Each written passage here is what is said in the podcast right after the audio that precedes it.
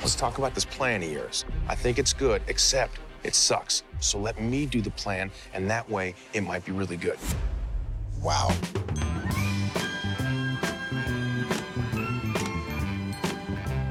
Yeah, yeah, yeah, yeah. Feel like I'm made out of gingerbread. Uh huh. Crumb picking, lip licking gingerbread. Uh huh. Uh huh. Can't think about rainy weather now. I finally got myself together now. Fresh out of the pan, sweet gingerbread man.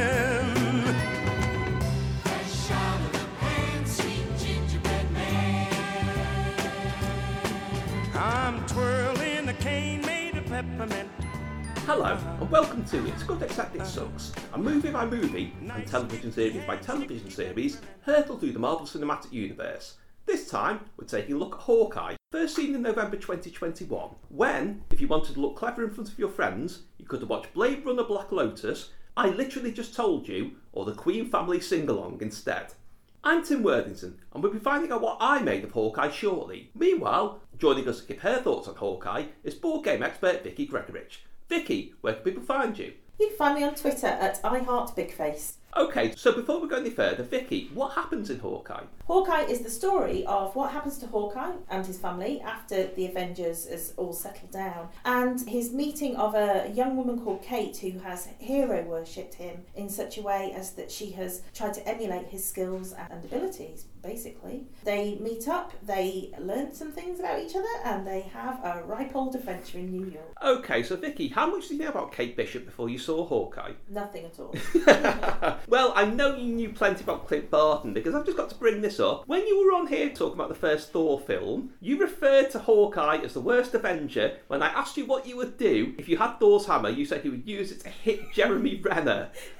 I'll ask you in a second whether you were still of that opinion, but I really like the fact that they used, well, the fact that he is the least popular of the main six Avengers by some distance with the viewing audience. They use that as a starting point, but the story here, it's all about after everything's finished, he's kind of left on his own in the musical about Captain America that they go to see. He's kind of, Hawkeye's really just a walk on, like a chorus line bloke, really. He's got hearing problems where, I mean, you know, he could say go to Bruce Banner or somebody and say, "Can you give me something to fix this?" But he's not done. And is it out of is he too proud or is it out of guilt over what happened to Natasha? But then we meet this young woman who is hero worshipped him because of what he did. And what I really loved about this was, you know, he isn't able to call on the other superheroes to help him. So who does he turn to? It's fans, including a group of live action role players who hero worship him as well. And all these people originally introduced as almost as joke characters, like Kate kind of is. At first, first thing we see of her is she's getting suspended from university for like arrow shooting a bell from a tower which then collapses. But over the course of the series, they actually become, you know, the people who are there for him and really rally when he needs them and treat him as a leader, basically. Yeah, and I think what's really, really interesting about Hawkeye and what this show really demonstrated to me is there is a point to Hawkeye, really, because he is not superpowered. If you were a real person in a real situation there, he would be someone you looked up to. He would be someone you wanted to emulate because he can do what he does just through being skilled. There's nothing else there. So you would want to emulate him, or, or, you know, if you felt the need to be a superhero, he's the one you'd go for because he's got teachable skills. There are things you could learn from him, you could observe him and do something with it. You couldn't do that with Iron Man. You can't. Nobody's going to make nanobots. You know, you can't be genetically re engineered like Captain America. You're not going to expose yourself to gamma radiation and become the Hulk. You're not going to be a god. And even Natasha's storyline is very clandestine, taken away and picked at and poked at. Whereas Hawkeye actually is a self made person. And you could emulate it, and why wouldn't you? And that's really admirable about Kate as a character. She's gone. I saw him. He did something amazing. I could do that too and that's true leadership that's true hero worship. And it's very it's good to see. So although i'm still not a massive fan of jeremy renner because i think he looks like mr potato head and he's a bit of a dickhead actually clint barton i get that now. And i like hawkeye again Oh well, not again. I like Hawkeye. He's still the worst Avenger. Well, that really mirrors the fact that this was, out of all the Disney Plus series they announced, it was the one I was the least excited about by far. Because, you know, I was looking at the list and was thinking, I can't believe they're doing a Moon Knight series, Ms. Marvel's coming up, Loki, you know, what happened to him after he disappeared through time? How are they going to do What If on screen? I don't understand that at all. And I was just kind of thinking, oh yeah, Hawkeye because, you know, I was never that mad on Hawkeye in the comics anyway. He was a bit second fiddle. I'd never really liked him in the films, and there's that bit that people always come back to on this show from Avengers Age of Ultron where his family are in it, and that scene seems to last for about seven years and it slows everything down. I was kind of dreading that because they announced that the family would all be in it as well. But they actually really work in this. I mean, there is the fact that his kids are still older than him. That should even be more of an issue now, given that they've disappeared for five years during the snap. But they are still all older than him, and that's just how it is. But here, they're used really well. They're part of the plot in that, although he dismisses them quite early out of the action, that he wants to get back to them for Christmas because he's missed. Well, obviously they haven't missed all that time with him, but he's missed all that time with them. That's his main motivation. And initially, you kind of see Katie's getting in the way of that a bit. Yeah, absolutely. And I think what's really fascinating about Hawkeye and Clint Barton is they're not afraid of the fact that he is actually just a person with a family. And with that comes a whole series of things that you must do. You must protect your family, you must look after them, you must address their individual needs. You know, he has a different relationship with all three of his children because they're different ages, different genders, and they need different things from him. And, you know, superhero movies don't really do a lot of that usually. You know, someone will be in peril and they've got to save them, but actually, the reality of being a father or a parent, being in a family unit, it's actually more complex, subtle, and more boring than that. Some of it's just, I've promised my kid a tractor that kid will moan for six years if I don't do it. So that is what I have to do. That is what being a dad is. And I think it was really, really good to see an element of that in here. I think the other big thing really is that, you know, Clint is a human. He isn't superpowered. He has suffered very badly. He's suffered very mentally badly. He's got PTSD. I believe he's in part deaf because of the gunshots and the big crash bangs of everything. Because he's just a person and he's suffering for what he did and he doesn't see it as a good thing to do or something that people should follow him into doing. You don't get the impression that being a hero was a good thing at all, and you can see why Kate's enthusiasm for it is actually a little bit grating. He certainly doesn't want his own children to do it, and he doesn't want this girl he doesn't know at all to do it either because he didn't get much out of it himself. I do wonder if part of the reason all of that worked out so well is that I didn't know until recently they were working on the series for an unusually long amount of time because it was actually apparently when they were talking about moving the TV shows to Disney Plus, the first thing they pitched was the Hawkeye series. And independently of that, I mean, the original six Avengers all signed on to do the group films, but at least one solo film each. And it didn't quite work out that way because with the Hulk, there were the rights problems. There was a whole weird thing which nobody's quite got to the bottom of about Black Widow, about why that took so long. The rumour is that there was somebody high up in Disney who was a very prominent donor to a very prominent American with very prominently bad hair, mm-hmm. and that Scarlett Johansson had been very vocal about a certain election, and that he kind of repeatedly stifled attempts to put her in the lead role because of that. Funnily enough, it goes into production when he leaves Disney, so. Mm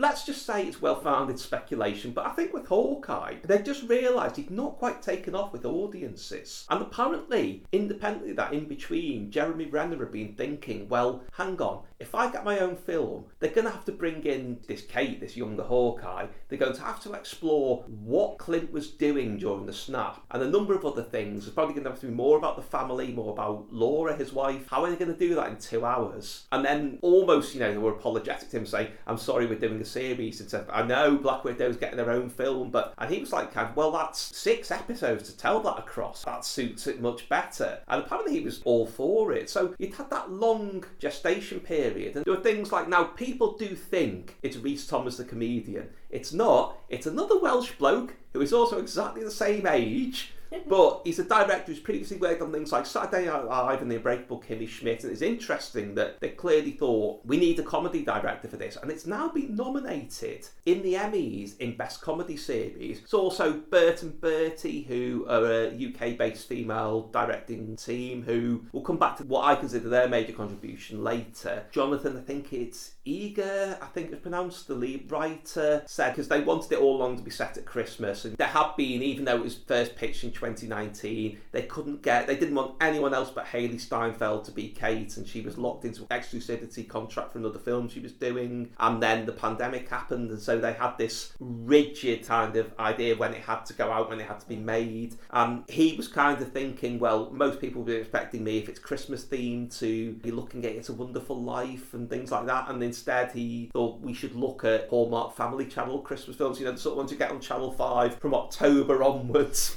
Yeah. I think it all really paid off because of that. I agree, and I actually I think kind of the cheekiness of Hailee Steinfeld or Kate Bishop really played to more of a Home Alone Christmas vibe for me. Yes. it kind of had that more sort of not gentle family film, but you know genuinely aimed at something that a family would enjoy together. And I think what was really nice, I agree that a two-hour film wouldn't have done this. I think a series did this very well because it allowed the family to exist in a space that made sense. They felt like a real family. You know, they took the mick out of each other. They show the demands of parents, the difficulties of things that are at Christmas that just make everything harder. What I really, really liked about it is it had that sort of element of cheekiness that Home Alone had, which is a, a wonderful Christmas film, and it really, really suited this sensibility. It got comedy in. It makes it a very accessible show. I think you could watch this with your mum, you could watch it with your kids, you could watch it with your partner because it is it's got something really good and I think it really suits Disney as well. I think this is the first Avengers thing that is aimed at an all family audience whereas I think lots of Avengers stuff is just aimed at teenage boys or you know very specific people. This series anybody could watch it and, and really get something out of it. Well, one thing that was very Home Alone about it is something that I love. I've not really seen other people mention, which is what they did with the trick arrows. Because in the movies, they're generally just kind of they're, they're action devices. Yeah, there- there's some great set pieces, but they are what they are. They're functional. Here, at the same time as that, there's a lot of humour involved. In particular, there's the one that basically sprays out silly putty everywhere. There's the scene where he fires what appears to be just an arrow with a sucker on the end of it, and Kate makes some sarcastic remarks about it. You later find out why he did that. But the absolute best bit for me, there's an enlarging and shrinking one, which doesn't quite work as he expected to, and he mentions that it is made for him by Ant Man. Now, it's exactly what you expect of Scott. You know, something that's technically brilliant, but does not work in the way you want it to, and I that had me in stitches. That. Yeah, absolutely. And it definitely says, you know, even to the Avengers, Hawkeye is a second class citizen. He doesn't deserve the right tech. You know, that speaks hmm. to his how they see him too. And there's so many other hilarious bits in it. Like there's when he's trying to plan an elaborate getaway and Kate just orders an Uber, and at the same time as being funny, that's a good plot device because her point is, well, we're away in seconds, and also they can track us through Uber, but Uber are tracking them as well, and if they follow us, we can get nearer to them. There's when he's bemoaning his lot as a non-public figure, and she points to somebody and say, look, you know, there's have your photo taken with Hawkeye. And he says, no, that's Katniss Everdeen for the Hunger Games. But in particular, there's the rapport between the tracksuit mafia, kind of the main henchman gang in this, who, I mean, they're like the sort of gangs that were in the Netflix shows like Daredevil, Iron Fist, The Punisher, and so on. And whereas, you know, they had their own kind of humour, it was a very dark, bleak style of humour. I mean, the thing I always come back to is in The Punisher, where he basically corners Turk Barrett, the underworld fence, and says, Give me every gun you've got, and the only one he's got is a pink diamond studded one that a gangster's ordered for his daughter's 18th birthday. They've got this believable kind of, to them, it's a job, even though they're trying to take down an Avenger. The way they cope with that is with their little disagreements with each other, making fun of each other, and so on. I really, really like that. I did too, and I've often wondered, you know, when you see a James Bond film or a Batman film, like the cannon fodder henchmen. There's always so many of them. And you just kind of think, oh, what, what's happened? Oh, I bet his girlfriend's gonna be really sad. Oh, his head's been chopped off. It's actually really nice this to kind of go. Actually, they're real people. you know, they may have clearly made some poor decisions in life to be henchmen as a job. You know, what have you got on your CV? But, you know, there's an element you kind of go, yeah, they are real people. They've got mums that love them. it was really, really nice for them just to have a little bit of personality and a little bit of life. And it is, a, you never see that in films. That's just, that just never happens. I think the best you do, actually, the guys in the Guardians of the Galaxy, you know, some of those henchmen, they have little personalities and stuff. But yeah, it is, it's lovely to see. And it really brings something to this. It really, it's not just the humour. I think it's the humanity is a lovely thing. Well, apparently Matt Fraction, who was the Marvel writer who really did most developed Kate as a character originally, was going to, he was supposed to be playing one of them, but he couldn't because of the pandemic, which is a bit of a shame. But mentioning kind of absurdly humorous characters with a pronounced regional tint to them, I've got to mention the absolute standout the whole series for me, Jacques the Swordsman, who is based on a very early Marvel character who I think was originally part of the Circus of Crime. And they later kind of retconned it that he'd been Hawkeye's mentor when Clint was young. And they really only use him really when they need somebody who could sword fight him because there's not that much to him. Mm. But here, they've made him this like, they've played up the aristocratic edge to him and you know, the French ancestry. And they've made him this wonderfully, lovably absurd character who, when he's really needed, he really steps up. He keeps away the tracksuit mafia, Yelena, and numerous other parties outside the building just by swinging his swords about. So, you know, when he's needed, he might still be being absurd and making people laugh without realising he's doing it, but he's really there for them. Yeah, I mean, there are two main things for me about Jack. The first is that he is the first person that tells Kate she doesn't know everything just because she knows a bit of sword fighting. She's young and some stuff just comes with experience. When he bests her, you know, we're sort of led to believe that, you know, he's a terrible person because he's doing this, but actually he's making a point that a more experienced person knows stuff, and she is terribly precocious. It's a wonderful thing, but she is precocious and he kind of puts her in place. I really like that. But my second thing, all the way through, was that he reminded me so much of Toast of London. yeah, no, absolutely. and I find myself found myself doing toast quotes whenever he was on the screen. I loved him though. Well, I did great. wonder, given you know the provenance of the directing team, whether he was inspired by Toast because he has the visual look as well. He does, and and his way of his over pomposity thing was fantastic, and that's so toast. It wouldn't have surprised me at all if Matt Berry had been put forward for that part, and then just went, "You want me to play Toast of London?" Well, before we move on to some of the surprises in this, and there are a lot of them, I think we really need to say more about Kate. I think mm. Hailee Steinfeld absolutely really suits the role. It's interesting that she's also the voice of Gwen in the Spider Verse animations, and now that it's still not quite clear what they're doing, but they've established that that universe is tangential to the main Marvel Cinematic Universe. And actually, one thing that actually Gabby Hutchinson Crouch brought it up in the chat about Spider Man No Way Home was that that is set at the same time as Hawkeye, and he swings past for Rogers the Musical. Why wasn't there a scene where he like swung past? Oh, hi, Clint. You know, you know this is the thing they use the Christmas decoration part of the action when he's sliding down the massive Christmas tree. Yeah. that really should have happened. But yeah, what's her relation to Gwen? That's going to be interesting. But I think, I mean, I thought she was great ever since she was in the Coen Brothers remake of True Grit, which I think everyone has sort of forgotten about now. But she's gone from strength to strength since then. But this was kind of almost the role she was born to play. And while you know they seem to be bringing a lot of the young Avengers in because Patriot was sort of in the Falcon and the Winter Soldier. Obviously, Wanda's kids are around. They are bringing in America Chavez and Ms. Marvel and Kid Loki. Obviously, has been in it as well. And that's what they're gearing her up for. But I think she deserves something much bigger as well. Yeah, I agree. And I think if they're not setting her up to be the leader of the Avengers in some way, they are making a massive mistake. But yeah, I mean, I agree with you. She was incredible in True Grit, considering especially who the other actors were and the provenance of that story and the directors. She was still a shining star in that film. She is an incredible actress. Seeing her in this, how she has a beautiful combination of being incredibly physically able to do all of that stuff. Her face is very expressive.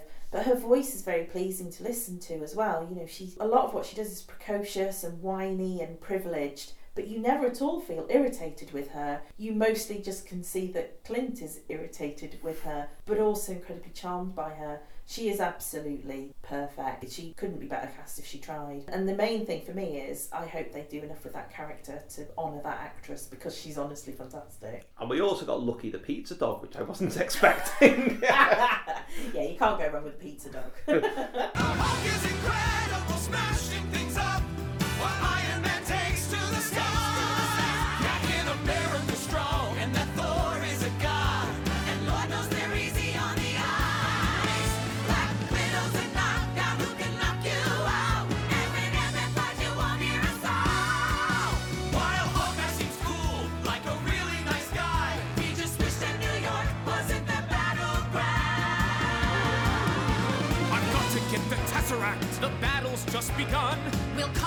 Chitauri. Then get Shawarma when we're done.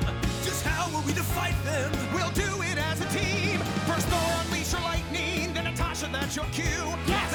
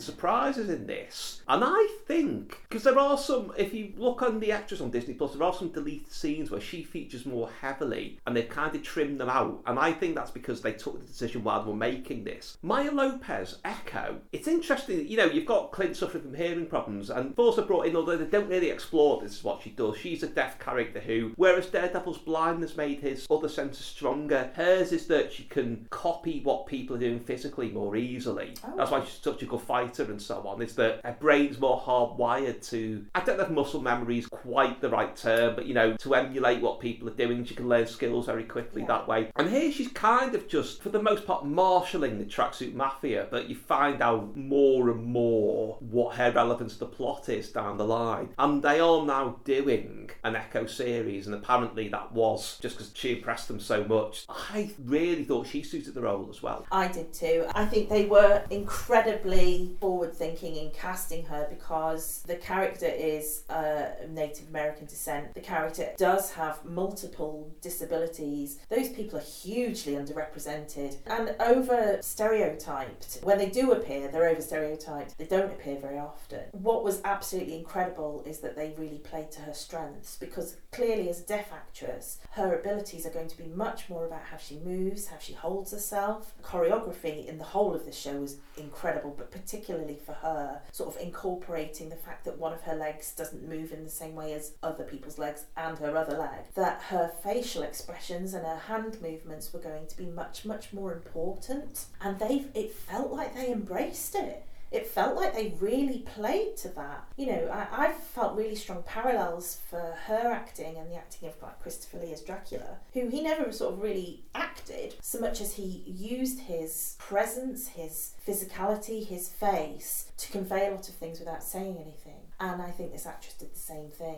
I would be absolutely fascinated to watch a show about that character Echo. And I'm going to say I didn't understand that that's what her power was until you said so just then. But I would be very, very interested in seeing a show from her perspective, a show where you can't hear anything, a show where you get to see how the world works for a person who has a disability in a world that isn't disabled. I thought it was brilliant. I loved how you could see hurt and anger and frustration all just through a very gentle movement with her eyes she was it was hmm. fantastic and i'm really really glad they made that show it made that show possible to do that Well, speaking of last minute decisions, one really interesting thing that's emerged is we do get Yelena in this, Natasha's sister, first seen in Black Widow, initially coming to kill Clint as revenge for what she was led to believe was him killing her in Avengers Endgame, although, you know, she later believes him that's not what happened. Yeah. But, you know, I I love Florence Pugh and her interpretation of that role anyway. And I love the fact that, you know, after the Black Widow conditioning was removed from her in Black Widow, her true character slowly emerged over the film. Like, Her bickering sort of relationship with her sister came back and so on. Here, her character development comes out more and more, particularly her kind of weariness about what she's got to do. We also find out that she was snapped and she reappeared in the house of a former widow she'd been trying to deprogram, which is as funny a scene as it is quite disturbing. Yeah. But what I didn't know, although thinking about it, it all makes sense, is that I mean, because obviously Black Widow wrapped in, I think, early 2019, and it wasn't until much later on that they decided that her next appearance would be in Hawkeye, that she was perfect for what they wanted to do as part of the storyline. People have already asked lots of questions about what was going on with the post credits in Black Widow, why there were one scene short, why there was that one at the end where she looked so different. Yeah. Apparently, that was like when they put her in Hawkeye, they were like, "Oh, we better like do a post credit scene for Black Widow to set that up." Yeah. So, you know, there's now the whole question of what originally was supposed to be going on at the end of Black Widow. Maybe they just don't want us to know because they changed direction. But I was really glad to see her again because I think she's fantastic. Yeah, I mean, she has really embrace that part. And Florence Pugh is an unbelievable actress, and I think she's the sort of person we'll be talking about in about 40 years' time, the same way we talk about Katharine Hepburn. I genuinely believe that. I think she's absolutely fantastic. This character is lovely. What she really reminded me of was what it was like for women coming through the Me Too movement, where women started working out how to be allies to other women. And you could see loads of that with Elena. She wants to be an ally to Kate Bishop. She doesn't want to get, she wants to encourage Kate Bishop to be all she can be, also the while understanding that she has something to do. And for her to want to find that sisterly alliance, to be an ally to women when she has been working in a world where she has been controlled by men and her eyes have been opened is absolutely fantastic. And it worked so well because you could have these two incredibly ambitious and interesting women with wildly different backgrounds and super interesting different personalities. To see them on a screen together doing stuff together was great. It was so good. And their fights were so funny and it was just it was just brilliant. But every time she turned up on the screen I did a little hand clap. And now we got the biggest surprise of the lot, which was now this was so much of a surprise that Vincent D'Onofrio does listen to this. Hello, Vincent. So he's heard episodes where people have said, "I really wish they'd bring him back, but I can't see that happening." He has kept so quiet about this. Kingpin Wilson Fisk from the Netflix series reappearing from nowhere as the big bad in this. I was just so thrilled by that, especially because it came out. The episode that he first appeared in was released on the same day as Spider-Man: No Way Home, which Daredevil reappears in. Clearly, you know, all those people were shouting for ages, they're not canon. You know, like, well, nobody agrees with you at any point ever. But I really love the fact that he's lost none of his complexity. I mean, Bert and Bertie have said that, as far as they're concerned, they were just picking up from the end of Daredevil on Netflix. Them, it's the same character. Vincent said it's the same character, and he should know because he's playing him. So anyone who's still saying, "Oh, it's, it's an alternate version, it's a soft reboot," stop being ridiculous. I love the fact that he's still got that same complexity. You're not quite sure that he does want to kill Clint as revenge for destroying his crime empire. That he might want to use him the way he uses other people. There's that astonishing fight he has with Kate, where this is my interpretation of it. She will not back down. He does not want to hurt her, but she is in his way and won't get out. And you can tell the way he plays it. There is frustration that he's having to physically face up against this young woman who he has got the up hand against from the outset. It's just brilliant, you know, the way he is like, I can't believe I'm having to do this. Why are you making me do this? Yeah, and it is the third time in the show that you find how irritating older men find younger women. Yes. You know, because Jack does it, Clint does it, and then Fisk does it too. How irritating they find this young woman getting in his way. I thought the fight scene was very good. I had an inkling that he was going to rock up, but it was purely because you just kept hearing the word big every time you heard the word boss. There was Fat Man Autos where the Tracksuit Mafia met as well. Yeah, well. absolutely. So I had a tickle, but it was still really great to see Vincent because he is a great actor. The thing that really, really struck me was his relationship with Maya was more interesting for me because he was clearly working in two minds. He clearly had a great deal of love and admiration for the girl as he saw her, but he also was extremely conflicted because he knew that how what he had to do and how he had to treat her was to treat her as a tool, and it definitely had a big Thanos thing for me. Yes, absolutely. really loads, loads of echoes of Thanos there for me about the conflict of feeling love for some something, almost seeing those characters as pets rather than people, and when they come back as people, understanding mm. that some of that comeback is real and valid, but you still have to crush them. And I found that fascinating because, again, similar to Maya having to act through her face a lot, Fisk had to act through his face a lot as well hmm. because he had to say words he clearly didn't believe in his face, and that was very fine, very fine acting for so late in the day in the show as well. Really good. Well, I'm now wondering because they're clearly going to do more with Wilson Fisk. I'm just going to say my prediction is going to be because we're finding out what happened to people during the snap, which anyone who's listened to the Ant Man and the Wasp episode will have heard me saying I think they're just going to draw a line under it. Mm. No, they appear to be going into it, and I wonder if they'll go down the line of yeah. Admittedly, it's from Secret Empire, which is a different comic storyline altogether. But the whole thing about when America was like very much against the wall socially was Wilson Fisk had to use in inverted commas his ability of being a crime boss to make sure that everyone was fed and clothed. Mm. And is there going to be because you know he has that moral ambiguity like Thanos, like you say, like you know he thinks that you can do bad to act in the greater good. Are we going to see because that would be a great storyline for them to explore. It would, and wasn't there an element of that in the Bucky show where the wasn't?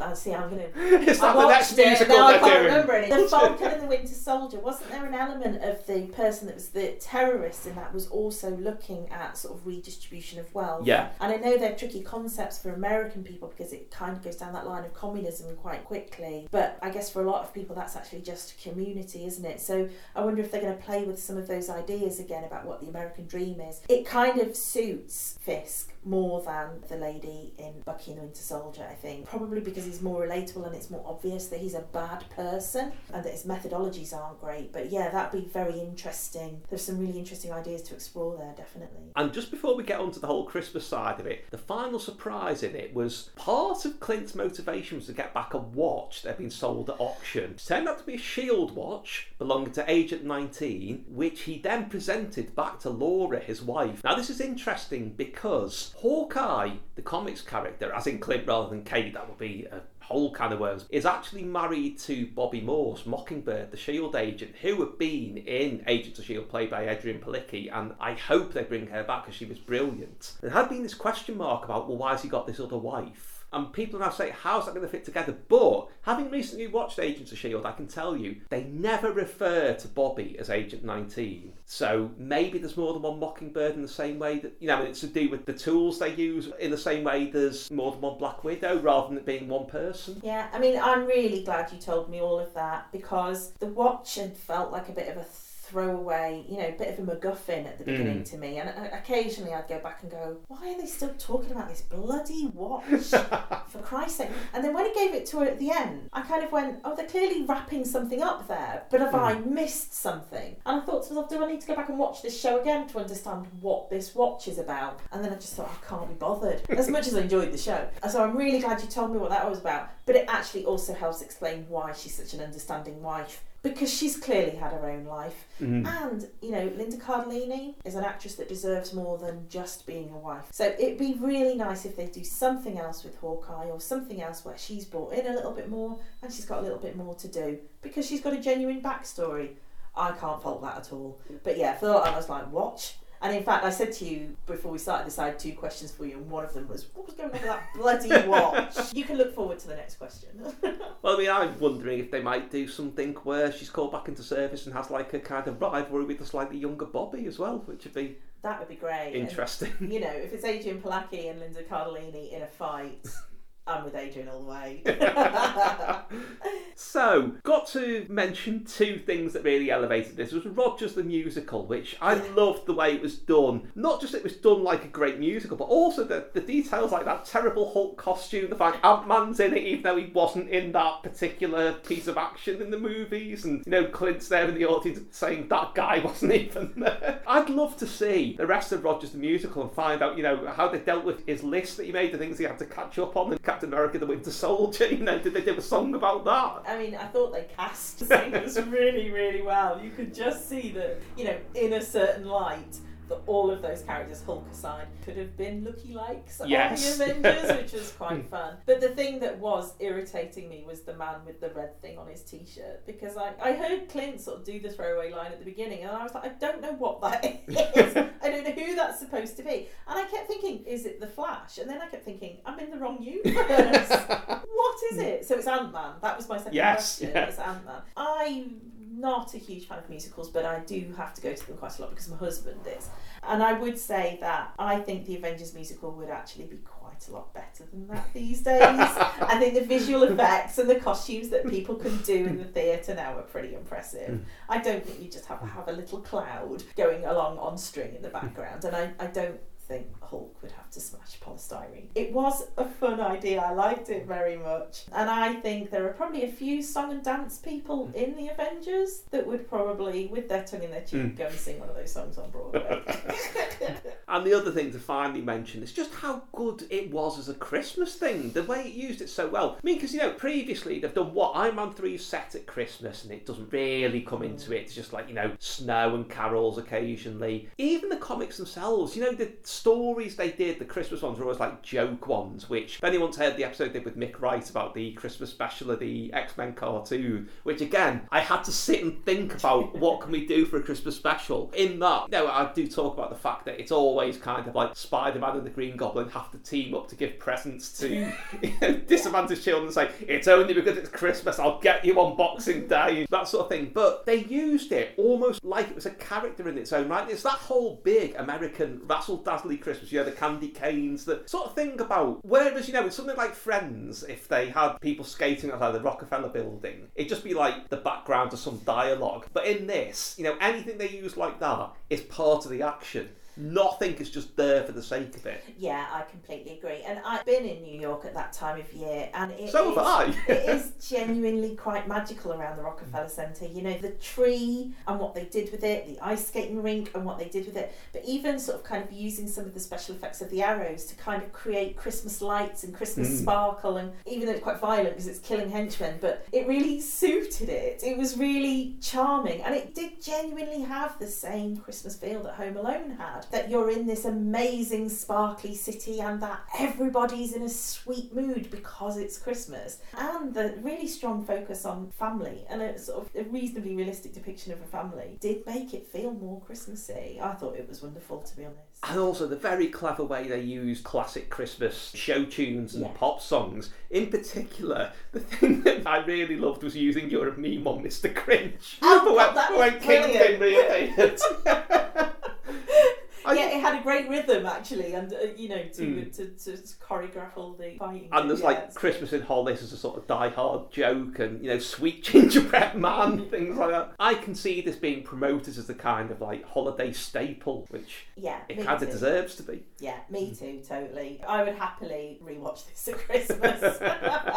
Do more of it. Mm. Brilliant. Okay, so there's only one thing left for me to ask now. Vicky, if you had the selection of trick arrows, what would you use them for? Ooh, now there's. I'm expecting you to say fire them at Jeremy Renner for a bit of continuity. I'm going to give Jeremy a pass. I think he could have been much worse in this, and actually, it was okay. I don't love him, and I don't want anybody to think I'm a fan, but I am going to give him a pass on this. If I had a trick arrow, I think what I would do is I would use it to catch me up where I've gotten a bit behind.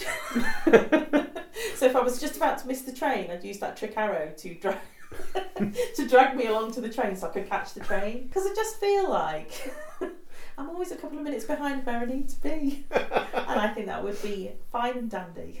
Well, unusually, I'm going to chip in with one of my own here Oh, because yeah. I've been thinking about this, which is I'd use kind of Stark Industries technology powered one that could fire things into space. Fire it at Boris Johnson and see if all of his cabinet were saying, "Oh, no, no, if you look, it's actually closer to Earth than he is to space." see how they wriggle out of that one. So yeah, that, that's the true meaning of Christmas for me. yes, absolutely. And I think if you did that with the Grinch soundtrack, you'd be about there. Yeah. I really said something libelous then. Vicky, thank you and Excelsior. Thank you. If you've enjoyed this, don't forget you can find more editions of It's Good Except It Sucks and plenty more besides, including details of my book Can't Help Thinking About Me at timworthington.org.